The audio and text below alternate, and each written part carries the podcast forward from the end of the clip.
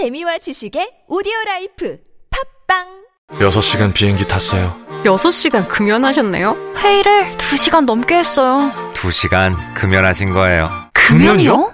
담배를 참아야 할 때 나 금연하고 있는 거야. 라고 생각해 보세요. 생각의 변화가 금연의 시작이 됩니다. 이렇게 참은 김에 이참에 금연. 보건복지부.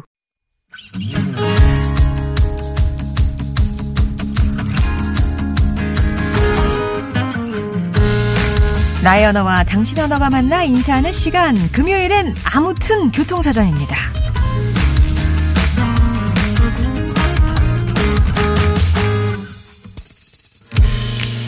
영화 건축학 개론에서 교수님은 내가 사는 곳에서 가장 먼 곳까지 가보라는 숙제를 내줍니다. 정릉이 집이었던 주인공은 42개의 정류장을 지나야 나오는 버스의 종점, 개포동에 가보기로 결심하죠. 어릴 때부터 매일 이 버스를 타면서 아, 종점은 대체 어떤 곳인지 궁금했다면서 말이죠. 영화 속 커플이 과제를 핑계로 풋풋하게 데이트하던 장면이 생각나는데요. 실제로 주말이면 종점까지 갔다가 다시 돌아오는 종점 여행을 즐기는 분들이 있더라고요. 종점까지 갔다 오면 잠시 일상을 벗어나는 느낌이 들어서 뭐 멀리 떠나지 않더라도 여행 기분을 낼 수 있다. 그런 얘기던데요. 가장 먼 곳처럼 느껴지기도 했다가 뭐 종점 상회, 종점 다방 같은 이름이 주는 추억 속에도 빠져들게 하는 바로 이 말. 아무튼 교통사전입니다. 오늘의 낱말은요. 종점. 기차나 버스, 전차 따위를 운행하는 일정한 구간의 맨 끝이 되는 지점. 혹은 일정한 동안의 맨 끝이 되는 때, 예, 사전에서 정의하는 종점은 이렇습니다. 그래도 종점하면 가장 먼저 떠오르는 건 아마도 마포 종점이 아닐까. 밤 깊은 마포 종점. 예. 음방을 점해. 당시 마포는 서울 전차의 종점이었다고 하는데요. 이 곡이 발표된 1968년 서울 거리 위를 달리던 전차는 운행을 멈추게 됩니다. 1968년 11월 28일 동대문에 도착한 마지막 전차의 차장은요. 동대문 종점입니다. 안녕히들 가십시오. 라는 인사를 남기고 눈물을 흘렸다고 해요. 이렇게 종점이란 말은 도착지라는 느낌을 주기 때문인지 조금은 좀 쓸쓸하고 애잔한 정서를 담고 있죠. 종점이 시인들의 단골 수제인 이유도 바로 그 때문이 아닌가 싶은데요. 여러분은 종점에 가보신 적이 있나요? 아니면 종점 근처에 사시나요? 자주 타시는 버스의 종점은 어디인지 알고 계십니까? 종점 하면 떠오르는 의미나 사연 오늘 나누겠습니다. 종점이란 뿅뿅이다. 열정이다. 신입사원 시절 늦게까지 일하다가 버스에 타면 무조건 잠이 들었죠. 세상 모르고 자다가 종점까지 가면 기사님이 깨워주곤 하셨는데 열정으로 하얗게 불태웠던 그 시절 떠오르네요. 오랫동안 종점 근처에 살았어요. 지금은 다른 동네로 이사를 했지만 종점 가까이 오래 살았는데 출발할 때 항상 앉아갈 수 있어서 좋았네요. 그게 또 이제 예, 매력 포인트죠. 입시의 종점을 만나고 싶어요. 큰딸이 올해 재수를 하게 됐어요. 둘째가 이번에 고3이라 집에 수험생만 둘입니다. 얘들아, 엄마 수험생 뒷바라지 올해까지만 하게 해줘. 이번엔 꼭 대학 가자. 여러분께 종점은 어떤 의미인지 종점은 뿅뿅에다 들어갈 여러분의 정의도 좋고요. 얽힌 추억도 좋고 내가 사는 지역의 종점은 여기네요. 내가 봤던 종점의 풍경. 혹시 어릴 때 뭐 종점 여행 같은 거 해보셨어요? 인생에서 이런 종점 만나고 싶다. 뭐 종점 관련된 사연이나 정의 TBS 앱이나 50번의 유료 문자 메시지 우물정 0951번으로 보내주시기 바랍니다. 노래는 보이스트맨의 노래 골랐습니다. End of the Road.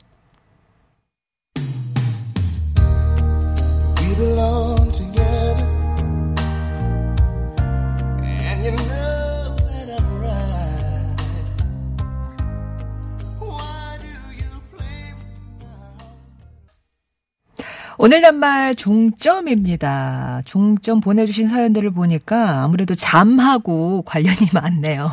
잠자다가 어, 본의 아니게 갔던 경험들. 예, 녹여버리는 야생화님도 졸다가 가본 적 있습니다. 그래서 무아지경. 끼리끼리 님도 사정없이 졸다가 끝까지 가는 것이 종점이죠. 반면에 종점이 목, 그러니까 목적지면 좋은 점도 있네요. 조설님은 고등학교가 딱 종점에 있었는데 아침에 타서 자리 잡고 잠들면 같은 학교 친구들이 깨워서 참 편했던 기억이 있네요. 아, 요건 진짜 속 편하게 잘 수 있겠네요. 어, 김낙구님은 저에게 종점이란 내 인생의 마지막 복권인 그녀를 만나는 것, 전 아직도 긁고 있어요. 라면서, 어, 그녀를, 아, 내 생의 그녀를 애타게 기다리는 김낙구님 꼭 만나시길 바라고요 아, 그리고 8059번님은 인생의 종점이란 말이 주는 느낌을 알게 된 순간을 잊을 수가 없네요. 아, 인생의 종착지, 인생의 종점. 무섭네요. 아, 이거 왠지 위협하는 말 같아요. 근데 그거를 깨닫는 어떤 그 포인트가 있으셨다면 진짜, 아, 찌릿하셨을 것 같은데요. 8059번님. 자, 종점, 어떻게 생각하십니까? 관련된 사연이나 정의 TBS 앱이나 50원의 유료 문자 메시지 우물정 0951번으로 보내주세요.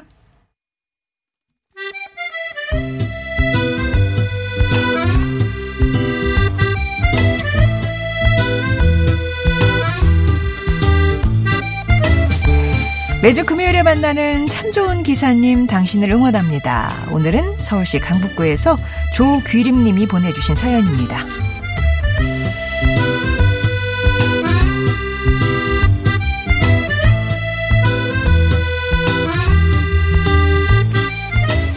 평소에는 성격 급하고 말도 빠르지만 운전대만 잡으면 차분해지고 친절해지는 사람.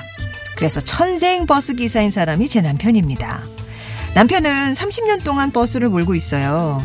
중간에 다른 일을 잠깐 했지만 역시 버스가 체질이 맞다며 다시 돌아와 이전보다 더 애정을 갖고 일하고 있습니다. 저희 남편의 트레이드마크는 친절한 미소와 소형 마이크입니다. 외부 기관에서 친절상을 받을 정도로 승객에게 잘하고요. 10년 전부터는 마이크를 끼고 안내 방송도 합니다. 버스가 지나는 지역엔 고갯길과 구분도로가 많거든요. 그런 곳에서 자칫 안전사고가 날 수 있기 때문에 손잡이를 꼭 잡아주세요. 자리 이동을 하지 말아주세요. 미리 승객들께 말씀을 드리는 겁니다.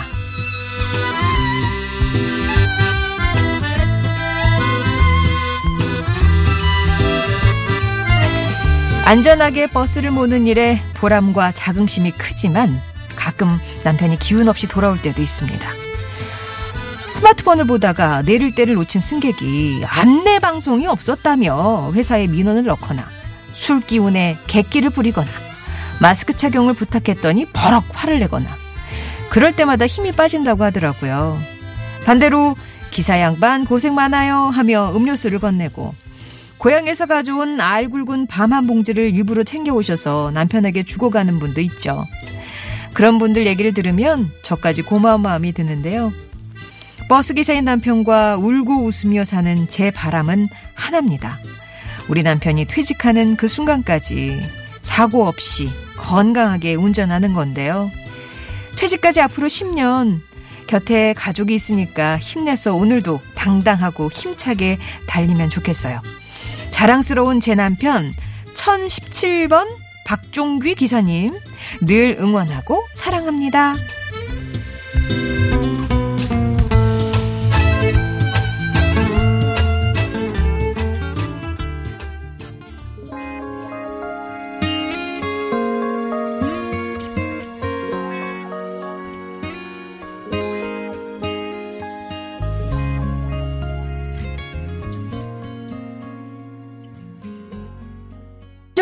기사님 당신을 응원합니다. 오늘은 버스 기사를 남편으로 두신 조귀림님의 사연이었고요. 들으신 노래는 서영은의 널 사랑하기였습니다. 아, 그러고 보니까 부부 모두 귀자가 들어가시네요. 이름에 박종귀 기사님과 조귀림님. 버스 운전대만 잡으면 침착해지신대요, 남편분이. 월계역에서 왕십리까지 다니는 서울 1017번, 1017번 버스를 모시는데, 친절상을 받을 정도로 자타공인 친절 왕이시고, 안전, 안전, 예, 안전 운전 하려고 늘 애를 쓰신답니다. 친절하게 대해도 무례한 승객들이 있지만, 또 그런 분들보다 다행히 고마운 승객들이 더 많다고 하시네요. 코로나19 초기만 해도 마스크 때문에 애를 먹었는데 지금은 이제 정착이 잘 돼서 승객들이 더 신경 쓰고 조심한다고 분위기도 전하셨습니다. 아무래도 하루 종일 앉아서 일하다 보니까 운동이 좀 부족한 편인데 그래서 몇 년 전부터 부부가 자전거 동호회에 들어가서 주말마다 함께 달리신다고요. 음, 이번 가을에도 포천에 다녀오셨다고 하는데 건강 잘 챙기셔서 예, 정년 퇴직하시는 그날까지 사고 없이 예. 안전하게 잘 어, 운전하셨으면 좋겠습니다. 오늘 사연 보내주신 조귀림님께는 90만 원 상당의 차량 틴팅 필름 시공 상품권 보내드리겠습니다. 자 이렇게 매주 금요일에는 참 좋은 기사님 당신을 응원합니다. 진행합니다. 버스나 택시, 지하철에서 만난 어, 대중교통 기사님 관련된 사연 기다리고 있어요. 기사님 본인이 얘기해 주시거나 동료분이 얘기해 주시거나 승객들이 혹은 가족들이 이렇게 기억에 남는 분들 얘기를 주시면 좋겠습니다. 혹은 뭐 반대로 기사님이 뭐 운전하시다 기억에 남는 승객 얘기를 해 주셔도 좋고요. TBS 앱이나 50번의 유료 문자 메시지 우물정 0951번으로 참 좋은 기사님이라고 말머리 달아서 보내주시면 저희가 연락드리도록 할게요. 자, 아무튼 교통사전입니다. 오늘의 낱말은 종점인데요. 종점. 이게 왠지 시인들이 사랑하는 낱말이다 보니 되게 이제 시적으로 보내주신 분들도 많이 계세요. 어, 그냥 어떤 추억의 한 장면으로 7237번님이 종점은 탐스러운 호박 한 개를 버스 창문으로 올려주신 엄마의 젊을 때 모습이 머물러 있습니다. 이렇게만 보내주셨는데 뭔가 이렇게 막 이미지가 떠오르잖아요.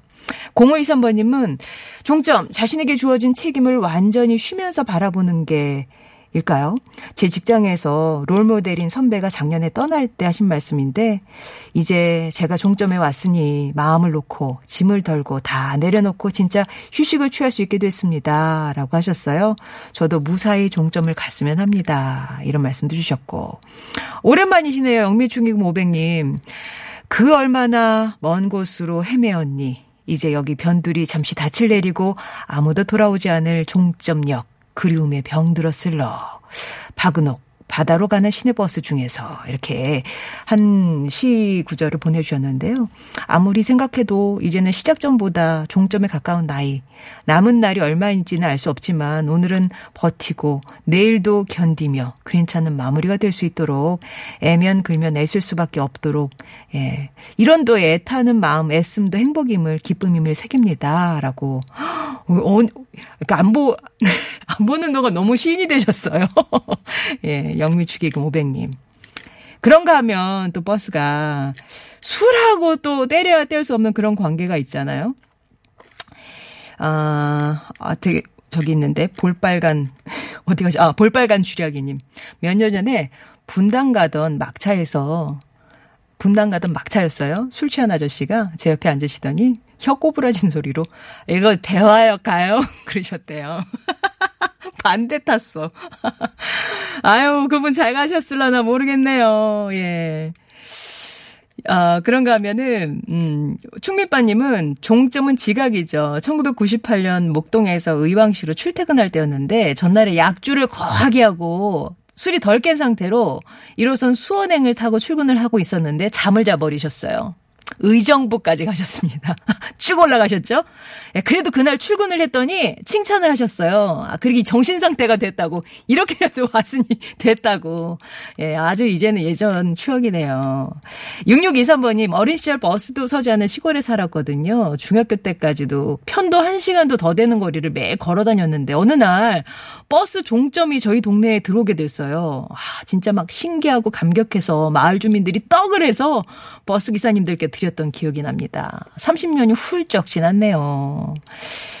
아, 또 보면요.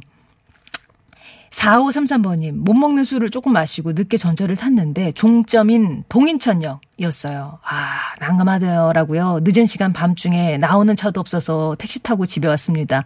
택시비가 그때 2만 7천 원? 몇 년이 지났는데도 그때만 생각하면 아찔합니다. 왜 있잖아요. 술, 과음, 그 다음 종점, 택시비 모자람, 뭐 이런 게 이제 늘 이렇게 일맥상통한 레파토리잖아요. 예. 그리고 지금부터님, 인생 종점 얘기하시면서 지금은 아이들 등하교를 위해 아파트 생활 중이지만 다들 대학 가고 사회생활 할 쯤엔 넓은 마당이 있는 주택에 살면서 텃밭 가꾸고 여유 있는 인생의 종점을 맞이하고 싶네요. 라면서 뭔가를 이렇게 노후 계획을 세워주셨어요. 하나님, 종점이란 처음과 끝이다. 학창 시절 시골 버스가 하루 종일 석 대뿐인 그런 곳에 사셨는데 첫 차 놓치면 거서, 걸어서라도 학교에 가야 하는 곳이었어요. 막차 타고 종점까지 왔고 다음날 첫 차 타고 종점까지 가니 버스에서 시험 공부하기는 딱 좋았습니다. 잠자기 딱 좋은 종점이었네요. 서용기님, 봉천동에서 수세까지. 어, 이것도 진짜 먼 길인데요. 142번 버스. 어릴 때 저한테 수색은 지구의 끝이었습니다. 봉천동 소녀는 참을리가 심해 봉천고개를 넘어 한강다리까지도 못 가봤죠. 버스에 쓰여진 수색이란 동네가 늘 미지의 우주 끝, 세계의 끝, 궁금해 미지의 그곳이었어요. 이 길에 이젠 서울시가 경전철을 놓는답니다. 라면서. 아, 예, 강북까지 못 가셨구나. 한강다리까지도 못 가셨던 봉천동 소년이었는데. 그래서 맨날 글자로만 봤던 수색은 정말 끝의 끝이었는데, 이제는 뭐 여기 어마어마하게 발전했잖아요. 4346번님, 저에게 종점은 집이죠. 제가 집배원인데 마지막 택배 물건을 배달하고 나면 가족들이 있는 따뜻한 집으로 갈 수 있으니까요. 오늘도 전국의 집배원 택배기사님들 화이팅 하세요. 라면서 얘기해 주셨습니다. 아, 진짜 그 택배의 마지막? 그리고 가는 곳은 그 종점이 나의 집이다. 라는 그런 얘기였습니다. 아, 그리고 이런 것도 있겠네요. 8176번님, 종점이란 집사람 잔소리다. 버스 타고 같이 가면서 종점에서 끝이 납니다. 잔소리가 거기까지 가야 끝이 나는 그런 거군요. 아, 그러고 보니 이 버스에서 연애하던 얘기도 참 많이 보내주셨는데, 예? 750번 종점이었는데, 첫사랑 오빠가 저녁에 데려다 주고 다시 출발하는 버스 창가에서 한없이 손을 들던 20대 기억이 나네요. 왠지 연인들은 맨 뒷자리에 앉아가고, 예전에는 이렇게 두 자리가 없었잖아요. 다 한 명씩 앉는 자리였고, 어, 여러 명이 앉을 수 있는 자리는 맨 뒷자리였으니까 거기서 그렇게 또 연애들을 많이 했었는데 이제는 또 두 명씩 앉는 자리가 있다 보니까 훨씬 더 커플성 느낌이 나고 합니다. 요즘 사람들은 버스 잘 안 탈라나요? 지하철을 더 좋아하려나? 제 아무튼 오늘 이 아, 종점과 관련된 얘기 나눠봤고요. 음, 3992번님, 또 8342번님, 455, 아, 4533번님께 선물을 보내드리도록 할게요. 오늘 말그릇에는 3992번님의 얘기를 들려드릴 건데, 엄마 마중이라고 정의를 내려주시면서 365일 일하러 간 우리 엄마를 기다리던 어린아이가 아련하게 떠오릅니다. 전화도 핸드폰도 없었던 시절에 집으로 돌아오는 엄마를 무작정 기다렸어요. 알고 있는 동요란 동요 다 부르고 또 부르면서 시린발을 동동거렸죠. 버스 한 대 한 대 들어올 때마다 기대감에 기웃거렸던 참 착하고 순했던 내가 생각납니다. 찬교인이 서린 몸을 꼭 끌어안고 꼬불꼬불 골목길을 지나 산동네 우리 집으로 가던 길이 아직도 생생하고 그립습니다. 지금 그 시절 엄마보다 더 나이가 든 엄마가 되어 있네요. 엄마 사랑해요. 라면서 엄마 마중. 하나 이렇게 막 그 사파가 많이 그려져 있는 그런 동화를 읽는 그런 느낌이었어요. 3992번님 비롯해서 8342번님, 4533번님께 선물 보내드리겠습니다. 교통정보 살펴드리죠. 서울시내 상황입니다. 강소라 리포터. 네, 동부간선도로 성수 방면 장평교 조금 지나서 추돌 사고 있었는데 조금 전 처리는 됐습니다. 여파로 월릉나들목부터 어, 사고 지점인 장평교까지는 지금도 밀리고요. 용비교 부근에서는 3차로 막고 작업하고 있어서 밀리는데요. 각 구간 조심히 지나시기 바랍니다. 내부순환로 성산 쪽은 정릉 램프 지나 1차로 작업합니다. 이 때문에 기름 램프부터 국민대 램프까지는 속도 떨어지고요. 서부간선도로 금천 방면 목동교에서 금천교 이후까지 정체, 반대 방면 고척교에서 성산대교 구간 속도 내기 어렵습니다. 분당 수서로는 청담대교 쪽으로 복정에서 탄천 유교까지 정체입니다. 서울 시내 정보였고요. 이어서 고속도로 상황입니다. 황숙진 리포터. 네, 중부고속도로에서 사고가 있습니다. 하남 방면입니다. 대소 부근 292km 지점에서 소형 화물차에 화재가 난 사고입니다. 지금 갓길에서 사고 처리가 진행이 되고 있기 때문에 이 구간 1km 구간 꼼짝을 못하고 있습니다. 대소 부근 사고 때문에 하남 쪽으로 많이 어렵다는 점 참고를 해주시기 바랍니다.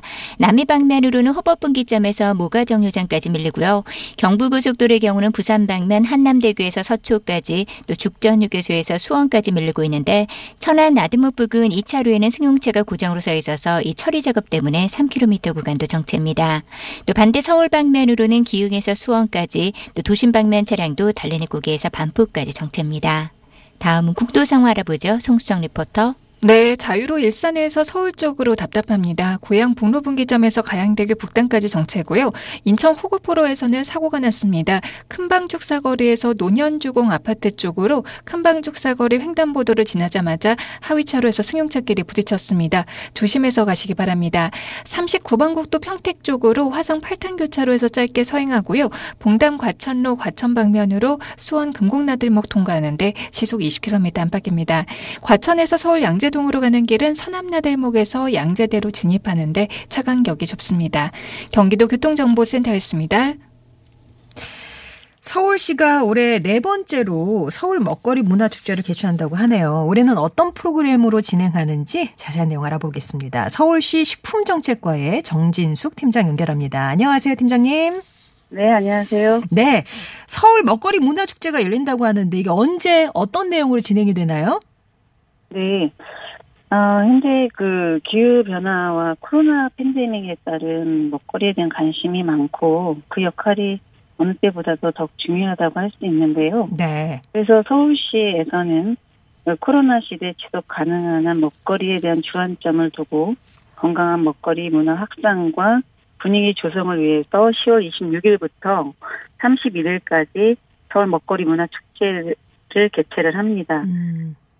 특히 이번 행사는 미국 등 6개국 7개 도시와 함께 랜선으로 참여해서 국가 간 코로나 시대 이후 도시 먹거리 문제 및 대응 방안을 주제로 하는 국제 컨퍼런스를 시작으로 해서 10월 31일 토요일까지 주제별 17개 프로그램 등 계절에 맞게 다양하게 진행이 됩니다. 음. 네, 주요 행사는 서울의 근대사를 담은 한식 인문학 특강과 쿠킹 클래스, 제철 먹거리로 차리는 건강 밥상, 아, 독서의 계절에 맞는 음식 독서 학교 등 시민들의 관심도를 고려해서 프로그램을 준비를 했고요. 음.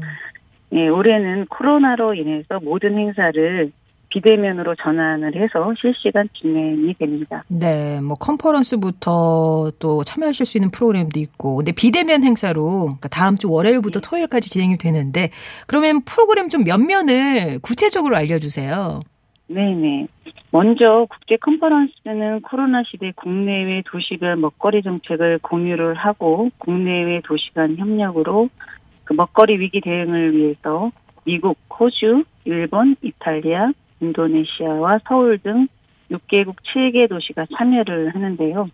어, 서울시 공식 유튜브를 통해서 실시간 방영이 되고, 되고 국내외 먹거리에 관심 있는 누구나 모두 참여 가능합니다. 네. 그리고 서울의 근현대사 속 서울 음식 주, 음식을 주제로 한 다양한 서울 한식에 대해서 식품과 관련한 그 식- 전문가들의 강의를 듣고 소통하는 시간을 아, 갖게 되고요. 어, 서울의 음식으로 선정된 메뉴를 화상을 통해서 만들어보는 쿠킹 클래스가 진행이 됩니다. 또한 제철 식재료로 밥, 국, 김치, 제절 한식의 거- 건강 밥상을 차려보는 가락시장의 한식 요리 클래스도 있고 비대면으로 함께 요리하는 시간도 마련을 했습니다. 네. 그리고 이제 코로나 시대 음식을 읽는다라는 주제로 저자와의 만남인 북토크, 북튜버들과 함께하는 북콘서트 자연 요리 연구와 농- 연구가와 음. 함께 요리하는 북 앤쿡 음식에 대해 이해를 높이는 데 도움을 주는 온라인 음식 독서 전시회가 있습니다. 그리고 마지막으로는 코로나 시대에 변화하는 식문화에 대해서 알아보는 시기적으로 필요한 면역력을 높이는 건강한 식생활 실천 전략과 아, 식생활 교육 방향 등에 대해 고민하는 음. 서울 식, 예, 식문화 심포지엄이 열립니다. 예. 뭐 비대면으로 할 수 있는 아주 다양한 프로그램들이 준비가 되어 있는데, 그럼 참여를 원하는 분들은 어떻게 참가 신청을 할 수 있나요? 네. 그 다양한 프로그램으로 진행하는 만큼 다양한 채널이 준비되어 있는데요. 어, 서울시 공식 유튜브나 프로그램별 유튜브, 줌앱, 구루미, 어, 비즈앱 등 그 프로그램 성격에 맞게 음. 그 축제가 진행이 되고요. 또한 그 서울시 식품 안전 정보 홈페이지를 방문하시면 프로그램별로 사전 신청 방법과 아, 일정별로 송출되는 온라인 주소가 안내되어 있으니 그 많은 시민들의 네. 아, 참여 부탁드리겠습니다. 서울시 식품안전정보 홈페이지요. 네. 이, 이 행사 자체가 이제 건강한 먹거리 문화 확산을 위해서 준비를 하셨다고 하는데 코로나 때문에 좀 먹거리 불안하다 이렇게 느끼시는 시민들이 계시거든요. 이런 분들을 위해서 한 말씀을 해주신다면 네. 아, 코로나로 인해서 되게 세계 곳곳에서 현재는 이제 식료품 사재기 현상이 일어났 고, 우리나라는 그래도 시민들의 의식이 높고, 온라인 소비 발달 등으로 인해서 현재까지 먹거리에 대해 안정적인 소비로 세계에서 모범이 되고 있습니다. 그, 하지만 코로나가 장기화될 경우에 먹거리에 대한 소비가 많이 바뀔 것입니다. 국제적 식품 무역도 불안정해질 점, 것이 전망이고요. 이에 우리 그 시민들이 먼저 건강을 생각하고 환경과 사회를 생각하는 지속 가능한 먹거리에 대해 고민을 하고 우리 농산물을 지키고 소비하면 현재처럼 안정적인 먹거리 소비가 이루어질 것이고요. 이번 서울 먹거리 문화 축제는 앞으로 언급한 내용에 대해서 시민 여러분들과 공감하고 나누는 장을 마련을 했으니까요. 여러분의 많은 관심과 참여를 부탁드리겠습니다. 네, 알겠습니다. 말씀 잘 들었습니다. 네, 감사합니다. 네, 지금까지 서울시 식품정책과 정진숙 팀장이었습니다. 태연의 사계 들으시고요. 3부에서 다시 뵐게요. 사계절이 와 그리고 또 떠나 내 겨울을 주고 또 여름도 주었다 온 세상